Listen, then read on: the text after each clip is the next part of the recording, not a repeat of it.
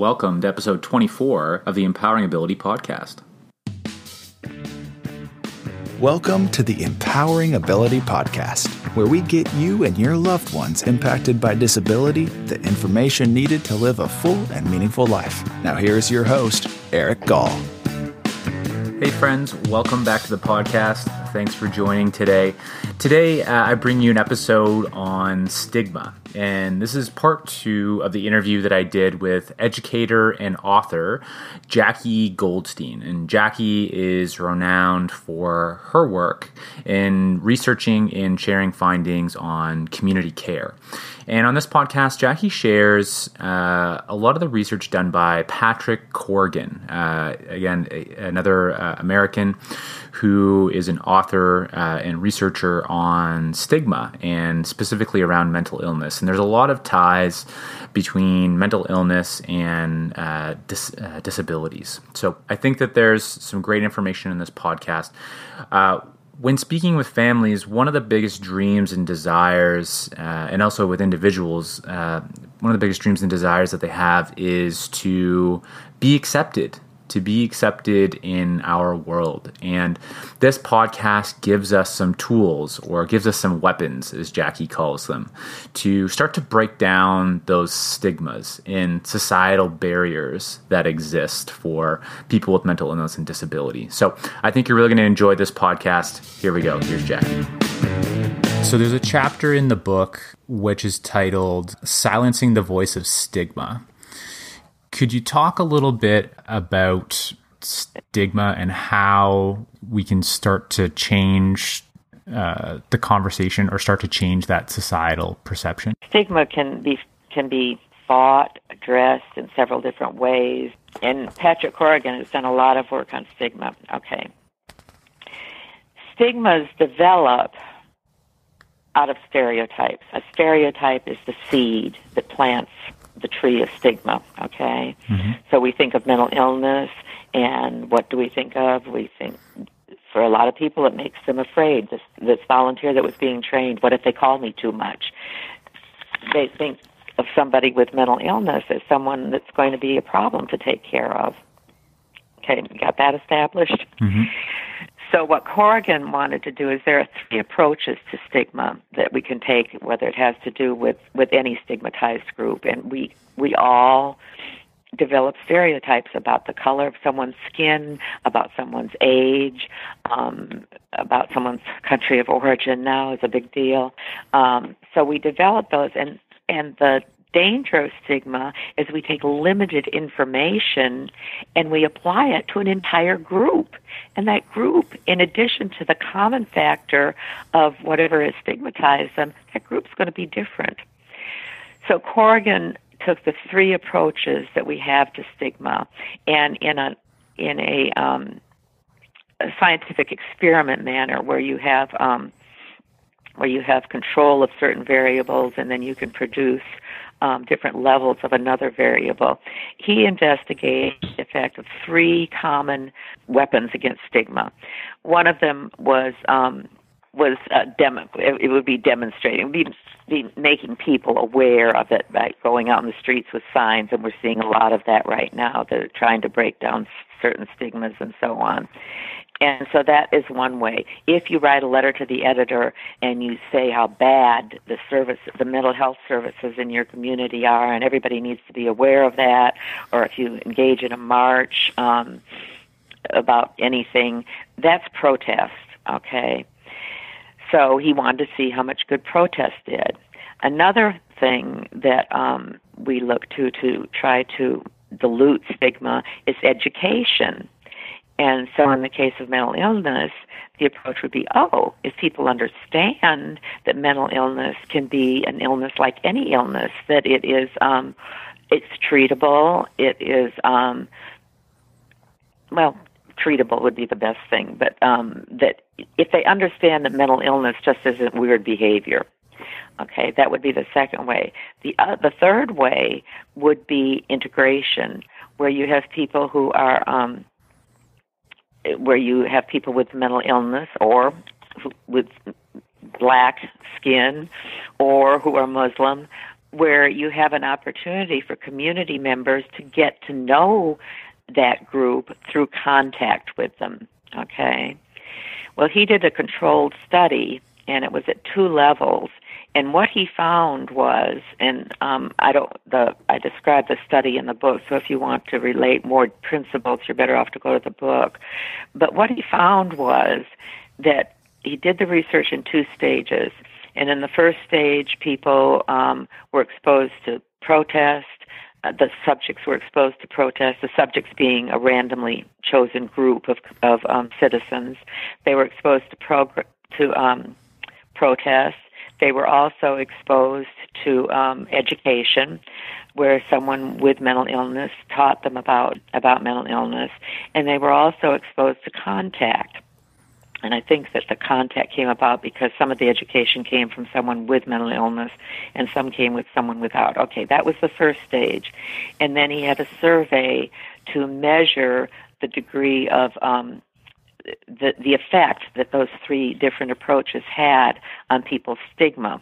And it turned out that contact had the greatest effect. Contact and education together. Education had a good effect, but contact had a good effect, and contact increased the effect of education. Okay. Mm-hmm. Then in the second stage, he had um, a person come in and speak about um, mental illness and in his it, it, representing himself as somebody who was diagnosed with a mental illness and talking about his life and in his talk he would include things about his life, like um, what kind of work he did, um, just normal things that we would uh, share about our lives. But in some cases, they interjected um, things, and this was a scripted presentation uh, about um, my grandfather was George Washington, or you know, I, something that would not be indicative of a normal life. Okay, got that set, setting. This is stage two. Yep.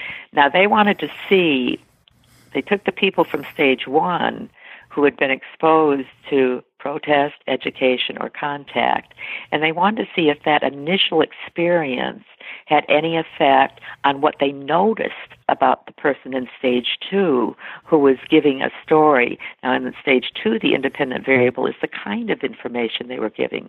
So they were giving factual, acceptable information, and they were giving delusional information.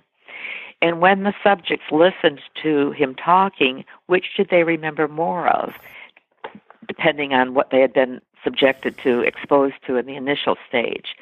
Were they likely to um, remember more of the delusional stuff on anybody? I mean, did it just stand out on anybody who was presenting themselves with mental illness? And the one who was presenting presented the same information to everybody the bottom line was that those who had previously been exposed to contact remembered fewer delusional statements and more everyday fact statements.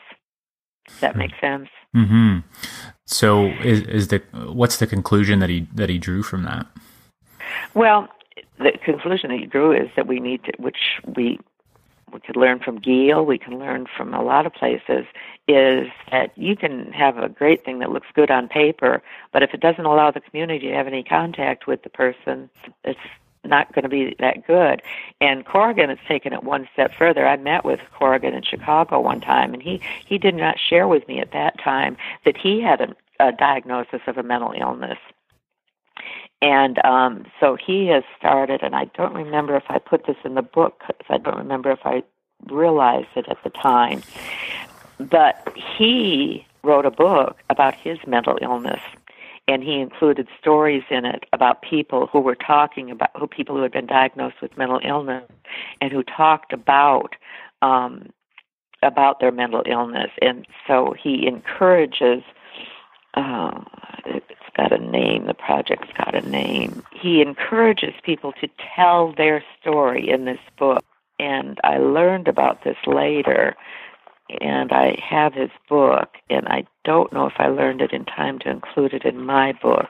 I give his background in that chapter, and then I tell the um, design that he used. Yeah, Recently, Dr. Corrigan encouraged those who lived with the challenges of mental disorder to consider sharing their story by, quote coming out proud and that's the the new approach that he's taking is not just identifying the source of stigma but what will break it down and since contact is so important with coming about proud coming out proud, he offers friends and coworkers the opportunity to have contact with mental illness by reading these these stories. Um, he published a book in 2015, "Coming Out Proud to Erase the Stigma, Stigma of Mental Illness: Stories and Essays of Solidarity." Well, there's all kinds of ways that we can get contact.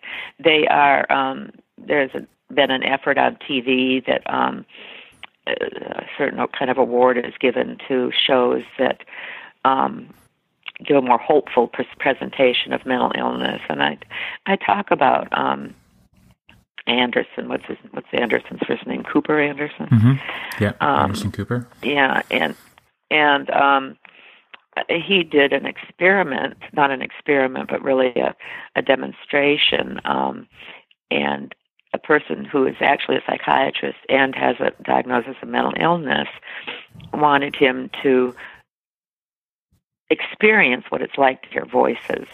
And I've had people do something similar in my classroom. And so he had on earphones and he heard the voices and then he was asked to to, to do certain chores and he said how how the voices were so real that they got in the way of him solving problems and so on. And I state in the book that that kind of thing is useful, but it depends on if you're sitting watching TV, how is that story going to affect you? The purpose of it was to have people understand kind of education of what it's like to hear voices, but also it could be people who heard about, you know, hearing voices. Then when Anderson, then when Cooper reports how terrible it was, that just reinforces their stereotype. Yeah, it's so interesting.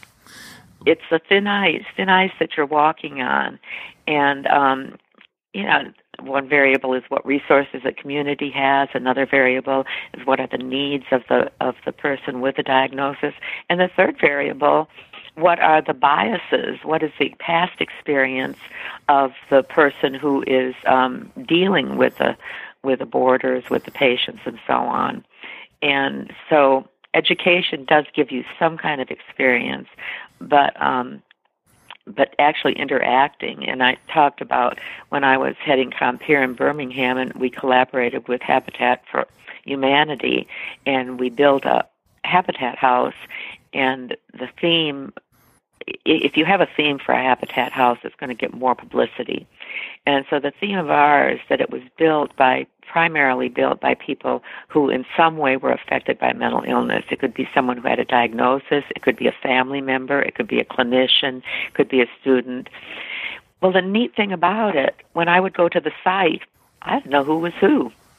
I didn't know who had a diagnosis of mental illness and who was a clinician and who was a family member. When you're all doing the same thing, hammering nails into a house for somebody else, and the habitat chose a family to live in that house that actually had a physical disability. The father of the family had cerebral palsy. So, you know, that that was um it was kind of like the coming out proud thing and mm-hmm. um you know, being open with your disability. And when there's a, a stigma associated with something, people are hesitant to be open. Right. And, and what I'm taking. Yeah, what I'm taking away um, that's coming through really strong for me, Jackie, and, and likely um, our listeners is that um, you really need to have that contact piece. And it also highlights the importance of um, sharing our stories to right. start to, to change the uh, societal uh, perceptions mm-hmm. and to and to remove that stigma. So I just have one last question here for you, and it, okay. it's, it's a short one. So if you had um, a billboard that um, the whole world would see, what would you put on that billboard? Mm. Goodness gracious. Um, as you can tell, I'm not good on slogans. um, something that would emphasize the importance of recognizing our abilities in addition to our disabilities. Our disabilities, and we all have some to a certain degree, our disabilities must be considered, but we cannot overlook our abilities because it's the abilities that allow us to have contact with other people, it's abilities that allow us to feel um, like meaningful members of the community. Um, so, something along those lines. I'd need somebody who is better at one liners than I am. But I think that that's a very important um, thing. And, and you know, back to my beginning, communities have different resources, um, patients have different needs, and so on. What we need to do in order to identify the resources and the needs and so on is we have to not just identify the disabilities, not just the lack of transportation or the um, inability to go out in the sun, but what are the positive things, not against, with. I love that, Jackie, and that's a, a, great note to wrap up the podcast here. So, uh, super grateful for you creating the, the time to uh, to chat with with me today, and uh, yeah, I think everybody's going to get a lot of value to this. So, thank you very much.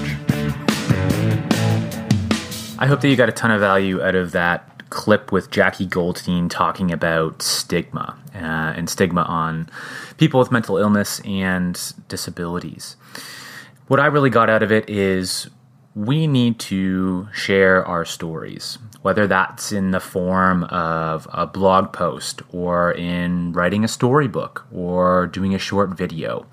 And we need to share our stories to educate people, to help them understand our lived experiences, um, our experiences as someone with a disability, or our experience uh, as a family member of someone uh, that has a disability. And it's so, so important. And even uh, to go as far as to say that we're not creating any change by just sitting in our basements. We're not changing anybody's perceptions or anybody's mind if we're just hiding from society. In fact, we're just reinforcing that we're different and that we're hiding something. And that just further stokes this fear that other people have about disability or differences.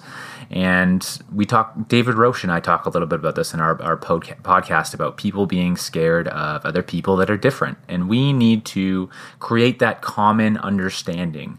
We need to share our stories. We need to share our lived experiences with others. We need to make contact and show other people that we can contribute and we are valuable members of society. And that's just really something that's that's stuck home uh, hit home for me.